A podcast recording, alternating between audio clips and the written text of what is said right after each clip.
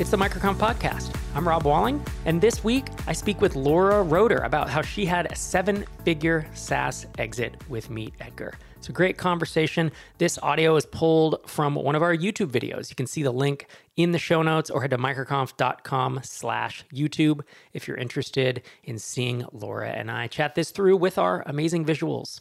If you're not subscribed to the YouTube channel, we're putting out a lot of great content there. We've crossed 75,000 subscribers. Really is something you want to check out if you're on YouTube. Before we dive into that, applications for Tiny Seed are opening on February 12th and close on February 25th. If you're not familiar with Tiny Seed, it's the accelerator I run for ambitious, mostly bootstrapped B2B SaaS founders. Even if you're interested in applying outside of the window of February 12th to February 25th, you can join our mailing list to be notified when applications open again. Visit tinyseed.com slash apply to get on the mailing list or to apply. Tickets for MicroConf US in Atlanta next April 2024 are on sale. This event will sell out if you're thinking about coming to Atlanta April 21st through the 23rd to see me co-host this event with Leanna Patch and to see speakers like myself, Rand Fishkin, and several others, head to microconf.com slash US to grab your ticket before they sell out. We had an amazing event just a few months ago in Denver, and I expect the event in Atlanta to be no different. So microconf.com slash US to grab your ticket today. But without further ado, let's dive into my conversation with Laura. So I knew I would be able to sell it at some point to someone for some price, but I didn't know if these would be the people, if this would be the time. So it, it did feel like it was kind of a high pressure time and an exciting time too, but also stressful just is this is this going to happen or not and kind of every phone call you have once you're in the negotiation process every phone call you're like is this going to be the one where we close the deal is this going to be the one where you know, like I said, they didn't bring up any big crazy surprise things. But on every phone call, I'm like, maybe, maybe they're gonna on this one. This week on the channel, we're continuing our series looking at founders who've sold their companies. We had a video a few weeks back with Derrick Reimer and a six figure exit. And today I talk with Laura Roeder about her seven figure exit selling Meet Edgar. Before we dive in, I wanted to thank our sponsor for this video, Quiet Light Brokerage. I'll talk more about them in a minute. I'm Laura Roeder. I'm the founder of Meet Edgar and Paperbell. What was Meet Edgar and who was it built for? So, Meet Edgar is a social media scheduling tool, Twitter, Facebook, LinkedIn, etc. And our target market was solopreneurs, freelancers, very small businesses. And what problem specifically did it solve for those people? So, the problem Meet Edgar did and does solve is creating a library of content for your social media accounts and then the tool automatically repurposing it over and over again, which really means the problem it solves is fill up your social accounts with good, high quality content. And what were the price points and maybe the customer sizes or types? Yeah, so our price point was always around $50 a month, which I think is where it still is. Later, we added a lower tier for $29 a month, and our customer sizes were usually solo businesses, way less than five people. We didn't have a way to work with larger businesses or enterprise accounts or anything like that. And you decided to sell it, what, about a year and a half ago? What was the trigger that caused you to think, I want to sell this? Actually, the business had, the growth had flattened out, and I was kind of dissatisfied with the business. And I considered a lot of different options of what to do with it. And what I ended up doing was kind of putting it in maintenance mode. So I let almost the entire team go. It was kind of running on its own. I did that for a few months. I thought that's the path I wanted to take. And then I didn't want to take that path. And actually, that was kind of the impetus for selling the business. I thought I wanted to do the maintenance mode thing. It wasn't fun. I decided I would rather just sell it and that the math worked out better to sell it. What wasn't fun about the maintenance mode? I think, like a lot of entrepreneurs, the building in the beginning is very exciting. That growth phase is very exciting. Uh, to have a business that you know isn't growing is just it, it felt very frustrating the idea was that i was just going to sort of accept that you know the cash was going to come in but i wanted to be building and improving something and can you give us an idea of where the business was at maybe revenue wise when you made this decision yeah it was at a few million a year top line recurring revenue And so you decide you don't want to do maintenance mode, you're going to sell it. What was the process like from there?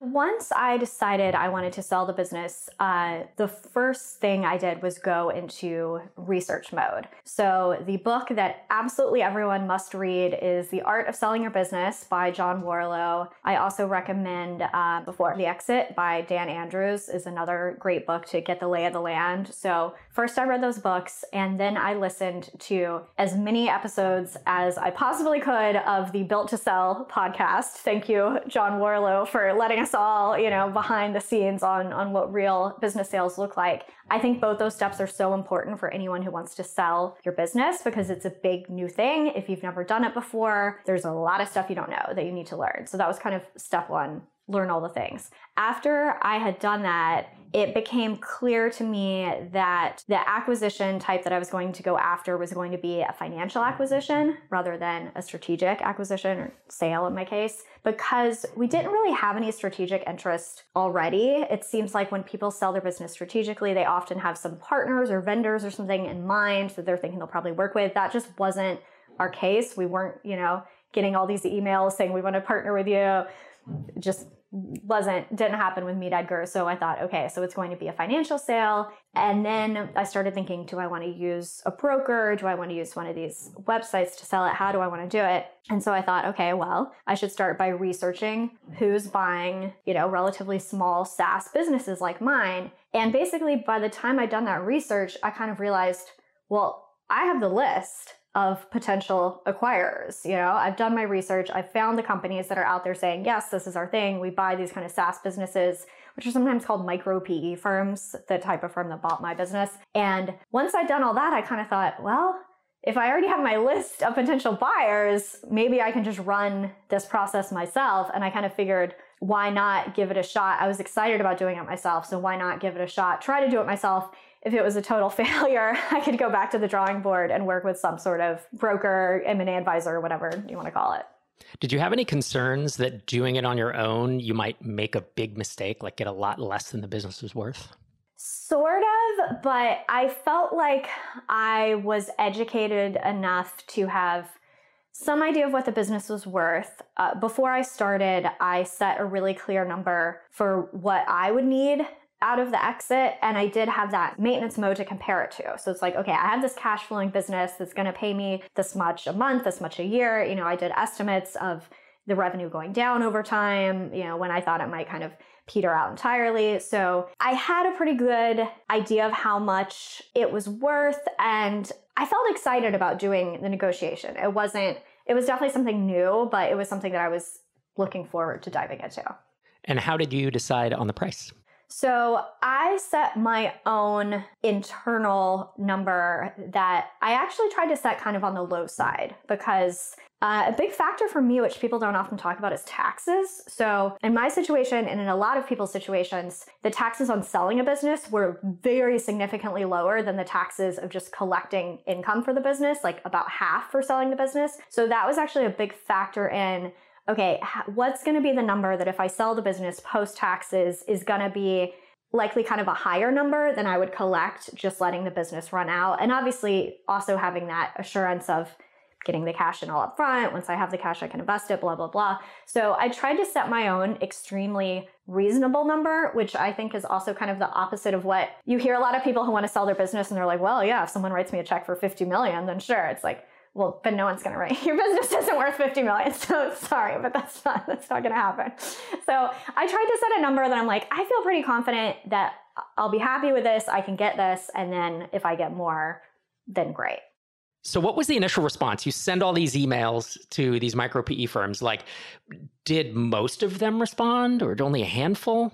Most of them did respond. And it, I, I had a very targeted list of acquirers. And I think something really important when you're selling your business is it's very important to hype yourself up about how great your business is. Because in this whole process the other party is going to chip away at the value of your business. And let's be real you want to sell it. You you see some problems with it right? And, and one way or the other right? Or else you would hold on to it. So and it's our own business. We're always looking at the problems how to make them better blah blah blah. So i really hyped myself up, convinced myself on the value of this business. Again, nothing crazy, but it's like, okay, I have this number that I feel very confident that it's worth. And I was targeting companies that buy SaaS businesses. So, you know, it's not a super long list. So it, I, I think I had about like 10 kind of initial phone calls with people who are interested. And I think even at that stage, sometimes people get very intimidated, being like, oh, I'm going to bother these people. It's like, these people buy SaaS companies. You're not bothering them. You're saying, hey, I have the thing that you want to buy. And so, how long did it take to find a buyer and how long to actually close the deal? So it was all extremely fast. Um, so it took, I think, about two months from kind of first round of emails to um, the LOI that turned out to be the LOI. Uh, I sold my business to SureSwift. All they do is buy SaaS companies. So by the time they bought my company, they had bought 40 SaaS companies. And kudos to them, they had their process down. So they told me it would be a 30 day due diligence, and it was. That's uh, I think that's pretty rare. Well, no, I think a 30 day due diligence is extremely rare from what, what I've heard about in other people's situations. But this was a nice thing about working with a company that this is just kind of all they did day in and day out. It was very formulaic for them. Also, our financials were so simple. 100% of our income came from Stripe. We didn't have any special deals. We didn't have people writing us checks. So it was a very simple business to vet financially. And what was involved in that 30 day due diligence process? Uh, so it was actually pretty simple. You know, I didn't need to hire a special accounting team or anything like that. There was no quote unquote forensic accounting where they're, you know, I've had friends whose acquisitions they're bringing in Deloitte and stuff, even when it's totally ridiculous for the deal size. So uh, I had always done a good job with, you know, just the basic stats of the business and the bookkeeping and things like that. So those were the things. So it's like, we want to look at all the bookkeeping. We want to look at the Stripe account. We want to look at the Google Analytics account, basically having firsthand access to make sure that all the numbers that I was saying were the real numbers in the business. Were there any surprises along the way? I think a big surprise for me uh, was how much I enjoyed the process, actually. Deal maker. You're a deal maker. I had heard so many horror stories of it going terribly. And I had never done anything like this before. I was very positive and extremely cautious at the same time because a big thing I had learned from all the research I had done is that there are a lot of people out there that play a lot of games. So I was on very high alert for all these red flags for the games. Um, and I think SureSwift did an amazing job not playing games, but I was also very conscious in just shut, shutting anything down right away. Like I didn't get into when they would kind of a common thing in the negotiation, right, is they're going to bring up negative points about your business and be like, "Oh, what about this? What about that?" And the way I handled that was always to say, yeah, you guys need to make a decision if this makes sense for you. So if they're like, oh, I don't like this about the tech, you know, I'd be like, you know what? Or they say, we're going to have to bring in this big tech team, or we're going to have to bring in this specialist. I'd be like, do the math, you know, if that's what you're going to need to do, make sure the deal makes sense, make sure the price makes sense. I was never arguing about like, oh no, you won't need to do that or our tech's great. It was just like, okay, that's up to you. We both need to feel happy with the price, and that's all there is at the end of the day. It's a really nice way to handle it. Really nice way. So from the time you signed the letter of intent, there's a 30 day due diligence. Did the the offer or the deal change at all during that time? It did not change at all. And so again, I just have to give I have to give them props because I hear a lot of stories um, where it does change. And something else I did is once I had the LOI from SureSwift, I could see other companies that they had purchased. Uh, so I called up some of those companies and asked them specifically that question: Did the price change from the LOI to the sale price? Um, and a few of them told me that it had not. I feel like I should throw in too while I'm talking about it the team at SureSwift that I worked with has actually all left now and is now at a company called Big Band. So SureSwift, if you want to work with the people that I worked with, they're at a company called Big Band now. And throughout this whole process, what was the most stressful part of it for you? The most stressful part was probably just the uncertainty that the whole thing would work because it was it, it, was a relatively short list. Like i said i had you know i had phone calls with like 10 different buyers. Um, maybe none of them would just want a social media tool. You know sometimes the stars just don't align. So I, I i knew i would be able to sell it at some point to someone for some price but i didn't know if these would be the people if this would be the time. So it, it did feel like it was kind of a high pressure time and an exciting time too, but also stressful just is this is this going to happen or not? And kind of every phone call you have once you're in the negotiation process every phone call you're like is this going to be the one where we close the deal? Is this going to be the one where you know like i said they didn't bring up any big crazy surprise things but on every phone call i'm like maybe maybe they're gonna on this one. So the deal closes you refresh your bank balance on your phone usually is what where people wind up doing it but yeah. you, you, look at at that number with all those zeros. Mm. what was the feeling that you felt in that moment? Well it's funny you know the negotiation was way more exciting than the close because the close i knew what was coming. I knew what the number was going to be right? I knew the day it was going to land. So actually the negotiation was kind of the exciting part because that's when it was like, oh, are they gonna, you know, I'm asking for more. Are they gonna go for it? How much more are they gonna offer me? That was like, if there was an exciting part of the process, it was that. The truth is, the number landing just felt like the end of this process that had already, for, for me, it wasn't a super long time that it had been going on, but just sort of closing the book rather than like the, the big height of excitement. And what are you working on today? So today I'm working on Paperbell, which is another SaaS business. It's a tool for coaches, like life coaches and business coaches, to do their scheduling and their payments and their client comms, kind of a, a back office tool for coaches. In a minute, we'll hear from Laura about the thing she bought with the proceeds from her sale. Before we do that, I want to thank Quiet Light Brokerage. They're our sponsor for this video. Quiet Light Brokerage has a stellar reputation and they've been around for 15 years, representing founders and builders who make online businesses ranging from content sites to SaaS to e commerce to WordPress plugins. And they have helped hundreds of founders exit their businesses and hundreds of people acquire businesses. If you've ever thought about selling your SaaS company, even if it's a bootstrapped company, even if you think, yeah, this isn't far enough along to require an M&A advisor, Quiet Light can be that partner for you. Head to microconf.com slash sell to learn more about Quiet Light and to get some resources to think through exiting your business. And now let's hear from Laura about the trophy she bought after selling Meet Edgar. So I had already started uh, a house renovation when the deal happened. Uh, but I will say we do have Japanese toilets in every bathroom. so nice. maybe my Japanese toilets are my trophy. So this is a new one. I've asked this question of a lot of people. No, not one person has said they bought toilets. Well done. There you go. There you go. Something well you can enjoy every day. Yes, indeed. Well, congratulations again on your success, Laura. Thank you. If you're interested in reading a full recap of the process Laura went through, she has a blog post titled Exactly How I Cold Emailed My Way to a Life Changing Exit that she published about a year and a half ago. And we will link that up in the description.